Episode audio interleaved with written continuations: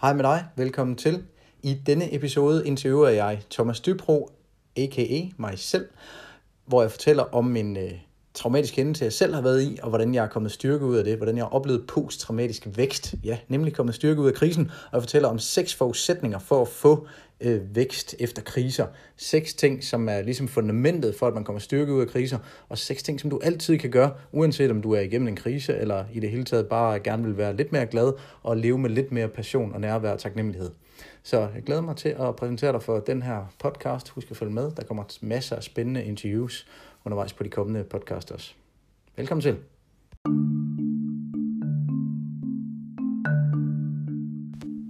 Mit navn det er Thomas Tybro. Jeg er foredragsholder, coach og forfatter. Mit ønske med den her podcast det er at inspirere dig til at tro på, at du stort set altid kan komme styrke ud af kriser. Ja, at du faktisk kan vokse som menneske ud gennem de kriser, du oplever gennem livet. For vi oplever alle sammen kriser gennem livet. Både nogle, der er store og nogle, der er små. Hvordan reagerer du, når du bliver presset? Er du styret af din frygt, eller lever din drømme stadigvæk? Er der stadig håb? Jeg blev ramt af en dødelig lavine på Mont Blanc i 2012, hvor vi var 25 bjergbestigere, som forsøgte at komme op på Mont Blanc, og ni omkom. Jeg har selv oplevet posttraumatisk vækst og vokset efter den her krise. Jeg kommer til at interviewe en masse andre, som også er kommet styrke ud af kriser. Den her podcast, den vil inspirere dig og klæde dig på til at komme styrke ud af kriser. Jeg giver dig værktøjer, succeshistorier og en tro på, at fremtiden den gemmer på en masse positivt for dig, som er åben over for det. Tak fordi du lytter med. Hej med dig. Mit navn det er Thomas Dybro. Og i den her podcast, der vil jeg fortælle lidt mere om, øh, hvem er jeg, og hvordan jeg selv kommer styrke ud af nogle kriser. Jeg har haft øh, mange kriser gennem mit liv, sikkert øh, ligesom du også selv kender til det. Der er mange steder, hvor vi er udfordret i vores liv. Og øh, jeg synes, de fleste af dem, øh, hvis ikke dem alle sammen, der føler jeg faktisk, at jeg er kommet styrke ud på en eller anden måde. De helt store, når jeg tænker tilbage på dem, det er, den ene var, da jeg var ned for bestige Mont Blanc, hvor vi var øh, 25 bjergbestiger, som blev ramt af en lavine. Vi har sætte lidt flere ord på lige om lidt. Men øh, der blev vi simpelthen ramt af en lavine og blev blæst ned af bjerget. Og det var en forfærdelig ulykke, men det var også et, en oplevelse, hvor at jeg faktisk kom øh, styrke ud af det bagefter. Øh, noget, der faktisk har rørt mig meget mere, noget, der har været meget mere voldsomt for mig, det var, øh, det var udfordringen i at, at, at få min øh, dejlige søn. Jeg har en sund og rask, øh, fantastisk øh, dejlig lækker dreng på syv måneder nu. Øhm, og det var vanvittigt udfordrende for os for at, øh, at nå dertil og få den her knægt faktisk. Øhm, og så har jeg, så kan man sige øh, sådan rent økonomisk, der var jeg leder øh, i en virksomhed øh, under finanskrisen i 2007, 2008, 9, 10 stykker, hvor lang tid det var. Øh, at vi var hårdt ramt der, så jeg har også prøvet den øh, udfordring, og jeg er også i den udfordring lige nu, fordi jeg er foredragsholder og coach og laver teamudvikling og workshops og, og har mit eget fitnesscenter. Og det er, det er fem elementer, som, øh, som alle sammen er lukket ned lige nu. Så, så det er også udfordrende, hvordan håndterer man så det? Men vi kan alle sammen komme styrke ud af kriser, og det er det, jeg gerne vil inspirere dig til. Øhm, så hvem er jeg? Jeg øh, arbejder med coaching, både en til en og også med teams, og laver foredrag og laver teamudvikling, hvor jeg går i dybden med mentalisering. Det er også noget, der kommer til at tale om, hvad mentalisering er på nogle af de her podcasts. Det er et rigtig godt værktøj til både at komme styrke ud af kriser, og til at blive bedre til at træffe bevidste beslutninger. Øhm, og til at i det hele taget, hvordan man får et optimalt møde med andre mennesker, så hvordan man får nogle bedre og dybere relationer. Det hedder mentalisering. Det skal jeg nok komme tilbage på. Øhm, jeg har arbejdet med udsatte unge i nogle år, og har fået en masse udfordringer, med, udfordringer, udfordringer og en masse personlig udvikling gennem det, og har lært en masse, øh, som jeg også kan bruge øh, i forhold til, når jeg forsøger at inspirere andre mennesker. Så jeg skrevet en bog, der hedder Farvel til firebenet, som handler om at, at træffe bevidste piloter, bevidste valg og komme væk fra øh, autopiloten. Øh, så vi kommer til at leve det liv, vi egentlig drømmer om. Så der er en masse omkring mentalisering også, og posttraumatisk vækst. Posttraumatisk vækst handler om, hvordan vi kommer styrket ud af kriser. Så det, det er faktisk det, jeg vil sætte ord på også i den her podcast, det er, hvad er seks ting, du kan gøre for at komme øh, styrket ud af kriser. Øhm, lige netop i den her episode vil jeg tale, tale om det. Så hvordan håndterer du det hele, når det, det hele det bliver svært? Øhm, det, det vil give, give dig en masse både inspiration og, og historie og værktøjer til, og noget håndgribeligt, du kan gøre undervejs. Øhm, men allerførst så øh, den her øh, lavine, vi blev ramt af i 2012, 12. juli 2012. Der var sammen med min gode ven Alex nede for at bestige Mont Blanc, og vi øh, forsøger altså at gå op ad bjerget her midt om natten, og det er faktisk det sikreste at gøre det om natten, fordi om dagen der smelter isen, og der, der er bare endnu dybere spalter og større risiko for, at det hele det ligesom krakelerer. Men om natten er der altså også øh, flere hundrede meter dybe spalter nogle gange, som man kan falde ned i. Man går bundet ind i hinanden, også tre i reb. Og hvis en falder ned et sted, eller, eller, eller begynder at falde ud over et sted, hvor der er lodret, jamen så øh, kan de andre to forhåbentlig nå at stoppe faldet og, og stoppe alle tre personer, så man ikke bare ryger videre ned. Øhm, og øh, vi knokler så op på det her bjerg i bælragende mørke, og klokken kvart over fem om morgenen, der kigger jeg sådan lige op, og så kan jeg se konturet af bjerget, og kan se, at der er faktisk ikke så langt igen. Og øh, lige i det øjeblik, hvor jeg kigger op, så fornemmer jeg lige til højre for mig, at der vælter det lige pludselig ned med nogle kæmpe store stykker sammenpresset is og sne. Og det er simpelthen øh, en lavine, som vælter ned ad bjerget. Og jeg når lige at tænke, godt man ikke bliver ramt af det. Og et splitsekund efter, så rammer det os. Vi bliver blæst bagover og ryger fuldstændig magtesløse bagover og falder 250 meter ned ad det her bjerg. I koldbøtter den ene og den anden vej. Fuldstændig ude af kontrol. Mister pandelammen, mister vores isøkse, mister alt, hvad vi lige har i hænderne. Og, øh, og, og lander så lige pludselig fra det ene øjeblik til det næste, ligger vi stille dernede i bunden. Øh, jeg vil sige, i det her fald, som jeg gætter på, måske har været syv sekunder, eller jeg har aldrig prøvet at regne ud, hvad det præcist egentlig er, men det var sådan, det føles, men vel at mærke syv lange sekunder. Det var ikke sådan, jeg følte, at mit liv det passerede revy eller noget som helst. Det var bare en følelse af, at det her det er forfærdeligt. Det er, jeg kommer til at dø, og det er bare nederen. Det er bare frygteligt forfærdeligt. En sindssyg, magtesløs, forfærdelig følelse at have i maven.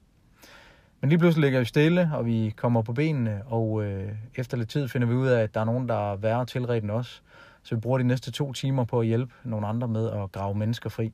Øh, vi graver i hvert fald seks mennesker fri i forhold til, hvad jeg kan huske. Det er jo sådan lidt en toget hukommelse, jeg har i forhold til det her, fordi jeg har været totalt i chok.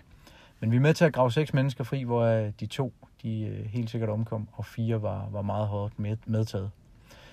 Så er der nogle bjergbestigere, som er stået senere op om natten, håbet på, vejret det blev bedre, og de kommer lige pludselig, og, og de kommer hen og overtager situationen, og vi kommer faktisk med dem ned, så vi bliver øh, sat sammen med dem, og så øh, var der en ekstrem hård tur på vej ned ad det her bjerg, hvor at, at jeg var jo sindssygt bange for, om jeg overhovedet kom øh, levende fra det her, om jeg overhovedet kunne komme hjem fra det her, fordi jeg havde min, ikke min isøkse længere, så jeg var virkelig fuldstændig afhængig af den gruppe, jeg var bundet ind i, at de kunne hjælpe mig med at komme ned. Jeg havde slugt noget is og fået lidt skidt ned i lungerne, og det betød, at jeg havde meget svært ved at trække vejret. Så det var en forfærdelig tur ned. Øh, to timers virkelig sindssygt hårdt øh, knoklearbejde, hvor jeg måtte gå 10 skridt ad gangen nogle gange, og så øh, smed jeg mig bare ned på ryggen og var helt udmattet. Og så måtte jeg op, og så talte jeg 10 skridt ad gangen, 20 skridt, 50 skridt, faldt ned på ryggen, helt udmattet. Og dem, jeg gik sammen med, var heldigvis øh, gode til både at presse mig og også søde til at motivere mig til at, at få mig med. Og lige pludselig kommer vi så i sikkerhed. Og, og så fik følelserne selvfølgelig øh, frit løb, for det var en forfærdelig oplevelse. Øhm, og forfærdeligt for alle de pårørende, der har mistet nogen, de kender. For der var 9 ud af de 25, der omkom den nat. Og det er jo forfærdeligt. Øhm, og jeg vil jo egentlig altid øh, sige, at jeg vil hellere have undværet den her oplevelse. Øhm, men jeg tror, at den her oplevelse var nødvendig for mig, fordi jeg bare havde sådan en evig hien efter, at alting skulle være vildere og vildere og vildere. Og øh, den rejse, den stoppede den nat. Der, der formåede jeg endelig at, at tjekke ud af det der, og, og ligesom finde tilbage til mig selv, hvad der var vigtigt for mig.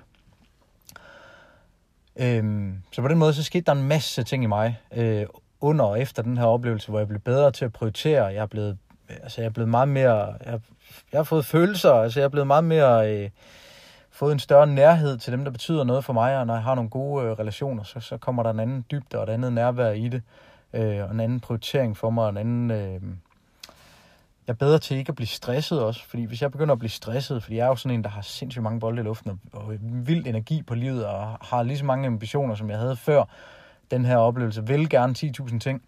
Øh, så nogle gange så bliver jeg selvfølgelig lidt stresset, men der er sådan en eller anden knap inde i mig, der er sådan et eller andet, der lige minder mig om, ej, du kunne jo have været død der så du skal fandme ikke rende rundt og være i det røde felt og stresse. Så bliver jeg lige øh, hævet tilbage i, at ah, okay, så får jeg sådan en ro i kroppen over, at øh, hey, jeg er bare glad for at leve. Så det kan godt være, at der er en masse ting, jeg ikke lige når nu, og så når jeg dem nok så på et senere tidspunkt.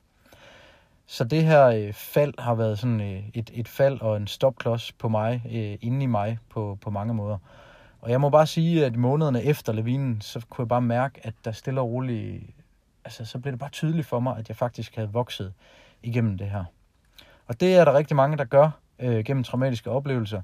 Øh, der er to øh, mænd især, som i 90'erne har forsket i det her med posttraumatisk vækst. Det er Lawrence Kohlhorn og Richard Tedeschi.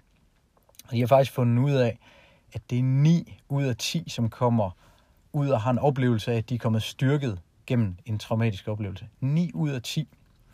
Øhm, der er jo desværre også nogen, der får PTSD, øh, posttraumatisk stress, øh, og det er jo ganske forfærdeligt, og, og kæmpe respekt for det, men det er ikke det, jeg kommer til at tale om i det her, fordi det er der masser af fokus om, og jeg synes faktisk, det får for meget fokus i forhold til, at, øh, at det er faktisk øh, øh, slet ikke lige så mange, som oplever det, som der er, som oplever, at de kommer ud med noget styrket og noget positivt.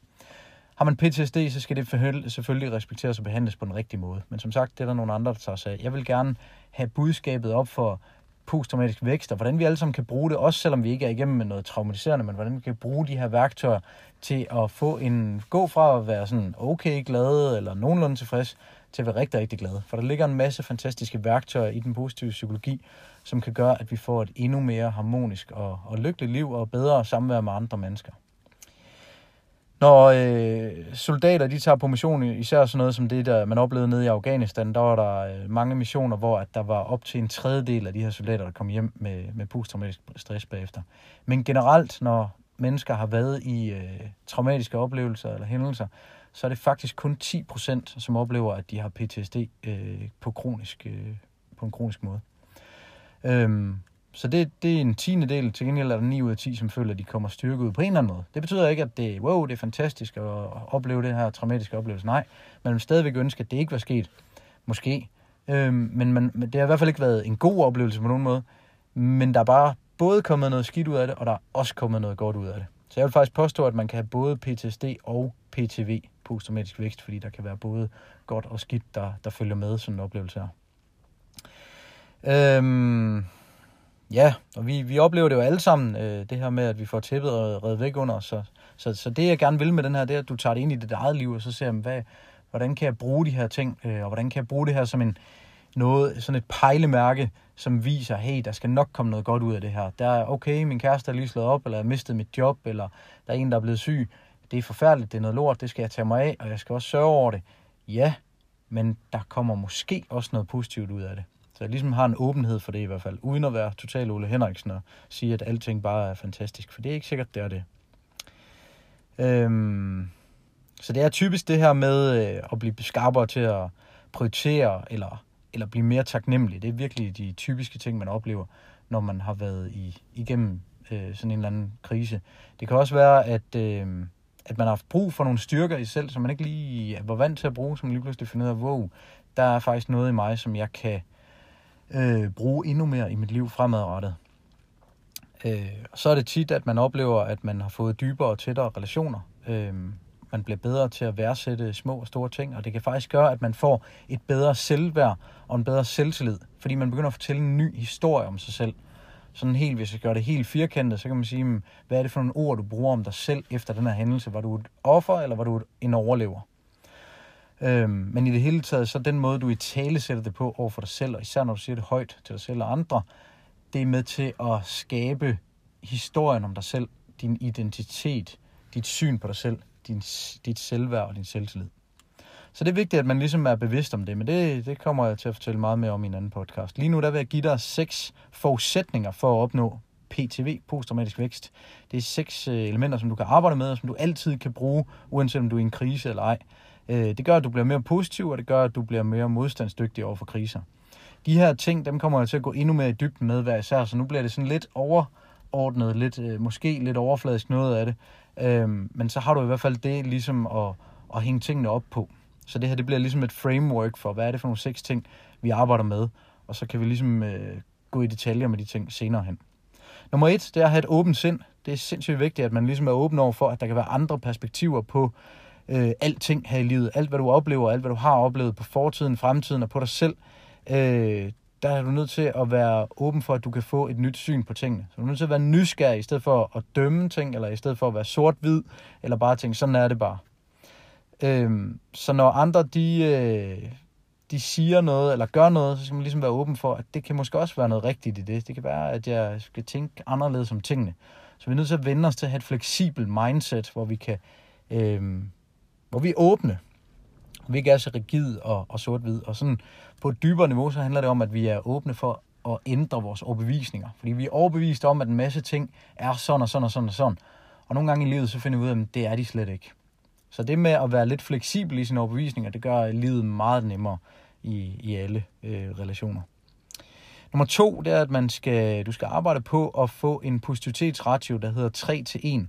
Det vil sige, at du mindst har tre positive følelser, hverken du har en negativ. Og det er fordi, at fra naturens side, der er de negative følelser, de er mere intense, de fylder mere i dig. Når du har været ked af det og dybt ulykkelig over, at den kæreste forlod dig eller et eller andet, så kan du virkelig mærke det i din krop. Ikke? Altså det er sindssygt intenst. Hvor at når du er oplever noget positivt, du er glad for, at taknemmelig for dem, så kan det være, at det er sådan, hmm, ja okay, det er fedt. Så er det ikke lige så oversvømmende. Men det kan vi lære, det er noget, vi kan arbejde med, og lade det, tage det mere ind, og lade dem blive mere intens, de her positive følelser.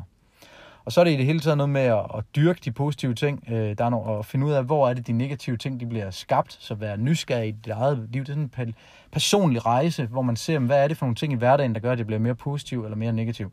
De fleste mennesker, de bliver mere negative af at se øh, nyhederne. Og, og ikke mindst her i den her coronatid. Det er, jo, det er jo dybt tragisk, de ting, der er. Og selvfølgelig skal man følge med i det, men så se det en gang om dagen og så lige få et overblik, i stedet for at suge det ind og nørde det, og hele tiden finde historier. Åh oh, nej, der er også nogle unge mennesker, som er sunde og raske, som lige pludselig bliver alvorligt ramt af det. Ja, det er forfærdeligt, men lad nu være med at dyrke det, hvis det er noget, der egentlig gør, at du ikke, øh, at du egentlig ikke kommer i en bedre tilstand i det. Der er mange andre ting også, vi godt kan dyrke sammen, samtidig med, at vi er i sådan en, øh, en svær tid lige nu. En ting, der 100% sikkert virker, som er helt lavpraktisk simpel, det er at tage en taknemmelighedsdagbog, gerne skrive det ned fysisk. Der sker noget andet, når du skriver ned med en kuglepind, end når du skriver det ind på din telefon. Du øh, sætter gang i nogle andre nervebaner i hjernen. Det bliver mere intenst, kraftigt, og det giver noget mere, hvis du skriver det ned fysisk. Så køb en lille kinabog for 10 kroner ned i brusen, og så skriv mindst tre ting ned hver eneste dag, du er taknemmelig for. Hvis du har en øvedag, hvor alt bare er nederen, og du ikke kan finde på noget, så spørg dig selv, hvad kunne jeg vælge at være taknemmelig for? Og du kan kigge ned på dine hænder. Hvis begge dine hænder de fungerer, så har du allerede noget der. Du har også nogle fødder. Du har helt sikkert også nogen i dit liv, som, øh, som gerne vil dig. Og så kommer der nogle tanker op, ja, ah, men ham der, han er også nar, og hun er også pisse til Ja, men så lad være med at fokusere på det. Lad tanken bare komme, og lad den forsvinde igen. Lad være med at dyrke den. Og så dyrk og skriv ned de positive ting, så du ligesom øh, styrer dit mindset og bestemmer selv, tager ejerskab for, hvad det er, du vil fokusere på. Vi har noget inde i hjernen, som hedder RAS, Reticular Activating System, som er et sted, som fokuserer på ting. Og det tit og ofte, så kører det her bare på autopilot, så det er ikke noget, vi tænker over. Øhm, når for eksempel vi bliver, når nu min kæreste hun bliver gravid, hvad sker der så? Så ser hun barnevogn og baby over det hele. Og det gjorde jeg også. Og jeg kommer gående forbi en gang imellem en babysame, og jeg står og kigger ind ad vinduet og tænker, Åh, hvad fanden er det, de har derinde? Og totalt nysgerrig på det der udstyr. Det ville jeg jo aldrig have gjort før. Det er fordi min fokus den er blevet styret af noget, der er sket. Og det vi glemmer, det er, at vi kan også tage den her fokuskontrol tilbage og selv styre, hvad der skal være for vores fokus. Og det gør vi med de, med de her ting, og med at stille nogle positive spørgsmål til os selv. Så for eksempel sige til os selv, hvis jeg skal hen og møde nogle venner, så sige til mig selv inden, hvad er det egentlig, jeg sætter pris på ved det her venskab. Når jeg har set de her venner, så i stedet for, når jeg, kommer i, når jeg sætter mig ud i bilen, og jeg skal køre hjem, i stedet for at mig og min kæreste, det første vi siger, det er, ah, okay, for det er også fucking irriterende, at de bla bla bla bla bla at vi så lige stiller spørgsmålet, uanset hvad, uanset om det har været godt møde eller ej, så siger til os selv, okay, hvad er noget, vi er taknemmelige for ved det møde, vi lige har haft med de her mennesker? Hvad er vi taknemmelige for ved de her møder? Så vi simpelthen primer os selv, styrer vores fokus. Så, men det kommer jeg mere tilbage til. Nummer tre ting, det hedder self-efficacy. Self-efficacy, som øh, man kan oversætte til øh, handlingstillid. Det vil sige, at en tillid til, at når jeg handler og gør noget bevidst, så skal det nok gå. Jeg skal nok komme derhen, hvor jeg vil. Det kræver, at man vender sig til, for at kunne have den her handlingstillid til sig selv, så kræver det, at man vender sig til at gøre noget, der er uden for ens komfortzone. Gør noget, som, som gør en lidt nervøs, lidt spændt, lidt øh, usikker på, om det her kommer til at gå, og så gør jeg det alligevel. Så det, det handler om, at vi vender os til at og måske sætte nogle mål og, og gå efter nogle af de ting, vi drømmer om, i stedet for, at vi, vi burer os inde i det, der er nemt og trygt og sikkert. Den fjerde ting, det er accept. der er jo det her gode gamle ordsprog med, at man skal kende forskel på det, jeg kan ændre, og det, jeg ikke kan ændre, og så fokusere på det, jeg kan ændre. Og det er, det er, altså det virker helt åndssvagt øh, første gang, man hører det, men det at skrive det ned, hvad er det, jeg kan ændre i den her situation, hvad er det, jeg ikke kan ændre, det er noget, der kommer fra sportspsykologien. Altså det er faktisk en øvelse, der virker. Så det er med til at, at, at få øh, fokus på de ting, vi kan gøre noget ved. Og, og det er så simpelt at sige, men at lære at få det mindset er alt afgørende. Øhm, jeg har selv oplevet det også nu her i, i hvordan, vi, hvordan jeg bliver ramt øh, med det her med corona og så videre, og mine virksomheder bliver ramt, hårdt ramt. Øhm, det er sgu ikke sjovt at have et fitnesscenter i de her dage. Så kan det godt være, at der er en hjælpepakke fra staten og sådan noget. Det er fantastisk. Det er virkelig, virkelig taknemmelig for. Men der er en masse ting, den ikke tager højde for. Og derfor så er, det, så er, der, så er der nogle ting, der egentlig rammer en og sådan lige, wow, shit, mand. Men jeg kan bare mærke, at jeg har vendet mig så meget til at fokusere på de ting, jeg kan gøre noget ved, så det får ikke lov til at fylde ret meget. Det er bare sådan en tanke, wow, okay, det er irriterende. Okay, hvad kan jeg gøre ved det? Det? Den kommer automatisk med det samme. Så det er noget, vi kan dyrke hos os selv, så vi bliver bedre til det. Øhm, jeg vil lige fortælle en ganske kort historie, som, øh, som siger lidt om den her med accept også. Øhm, så kan du måske bruge den til, i dit eget liv som metafor. Der var to munke, som kom gående, og de gik en lang tur for tusind år siden øhm, ude i terrænet, og så øh, kommer de til en stor brusende å, øh, og så kommer der en meget smuk kvinde gående, og hun har kjole på, og hun spørger så de her munke, hey, vil I ikke lige, er der en af jer, der lige vil bære mig over åen? Og det må de jo ikke, øh, og de står sådan lidt og kigger på hinanden, ah, det, det, det, den går jo ikke og sådan noget der. Men den ene, han gør det så alligevel. Han bærer ind over bålet, de går videre, og de går nogle timer, og så sidder de her to munke så ved bålet om aftenen, og så siger øh, den anden munk så, så siger han, hmm, det var da ikke sådan, øh, det var jo ikke helt okay, det du gjorde der. Øh, vi må ikke have nærkontakt med kvinder. Så siger han den første munk, så siger han, nej, det, det er sådan set rigtigt, men det er alligevel også lidt interessant, ikke? fordi jeg bar hende over åen, men du bærer stadig rundt på hende. Og nogle gange så bærer vi rundt på noget fra fortiden, som vi ikke vil give slip på. Og hvis vi skal have det godt her i livet, så skal vi give slip. Så skal du lære at ah, trække vejret og sige, okay, fuck ham. det er måske ikke det bedste at sige for at give slip, men fordi vi er nødt til at gå et skridt videre end det. Vi er nødt til at sige, tilgive det. Til, tilgive den person.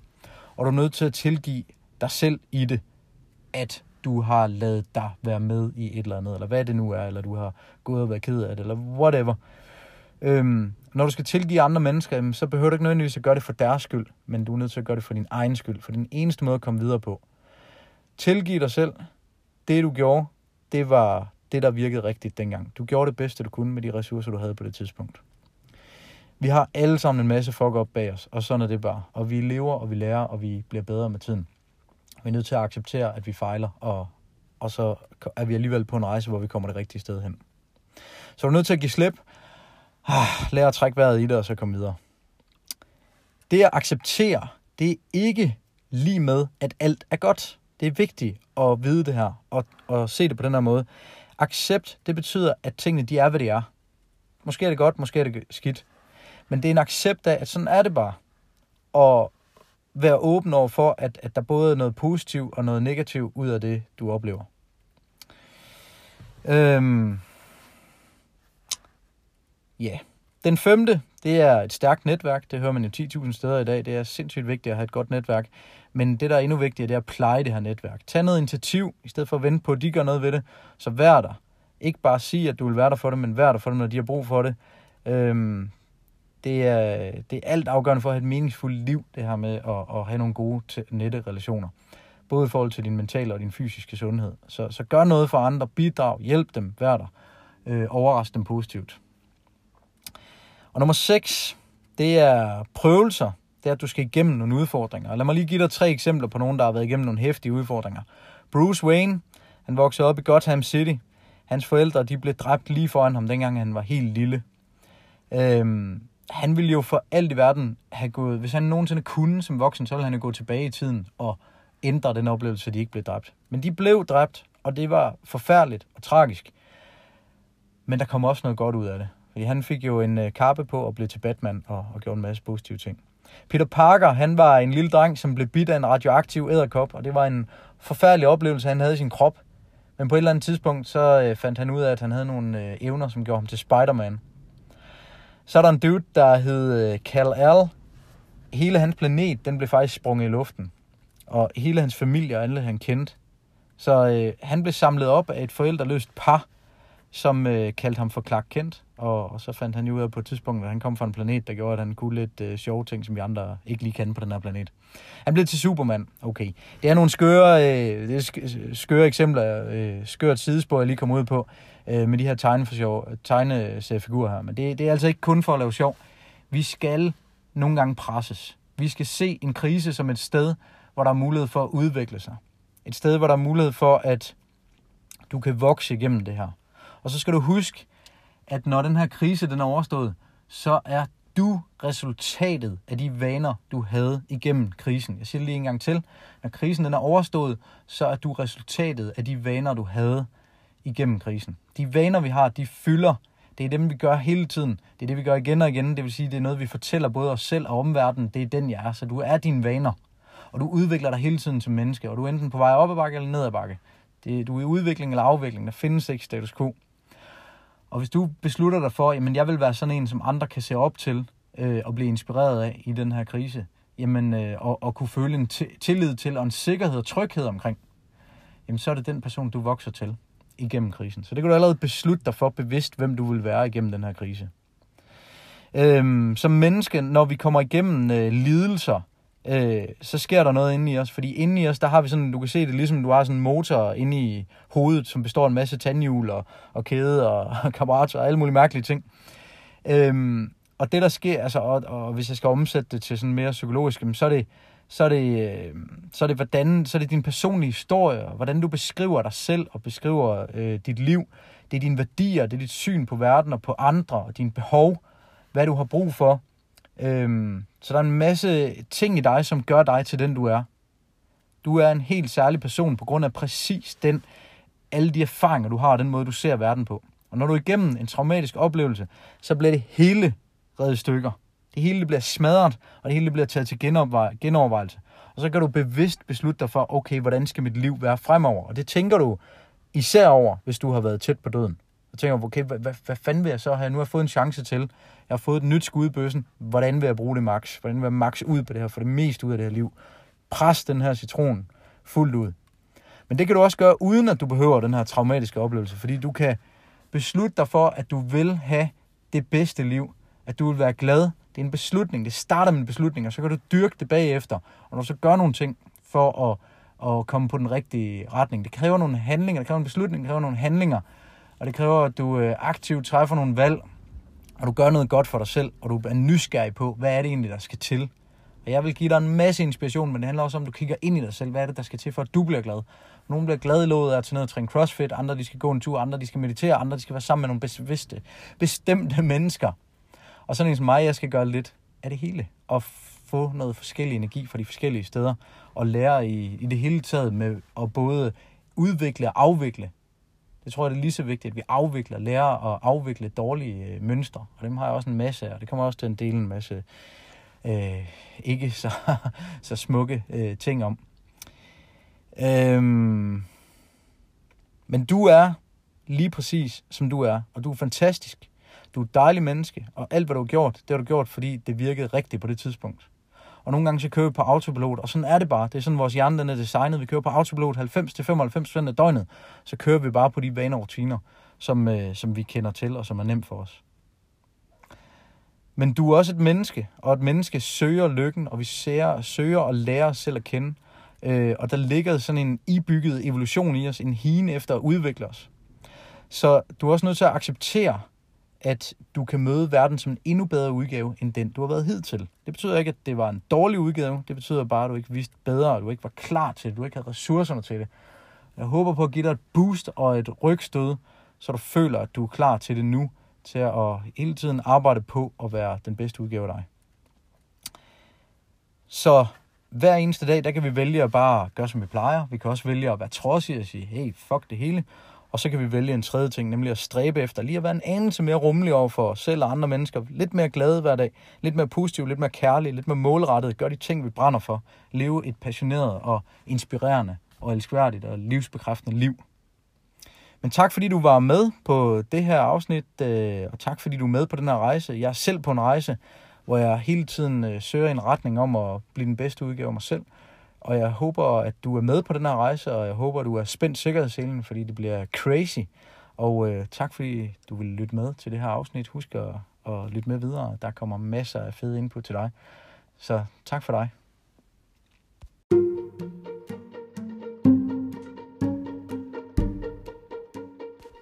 Tak fordi du lyttede med på den her podcast. Mit navn det er Thomas Dybro. Jeg brænder for at inspirere dig til at leve et liv med passion, dybe relationer og taknemmelighed.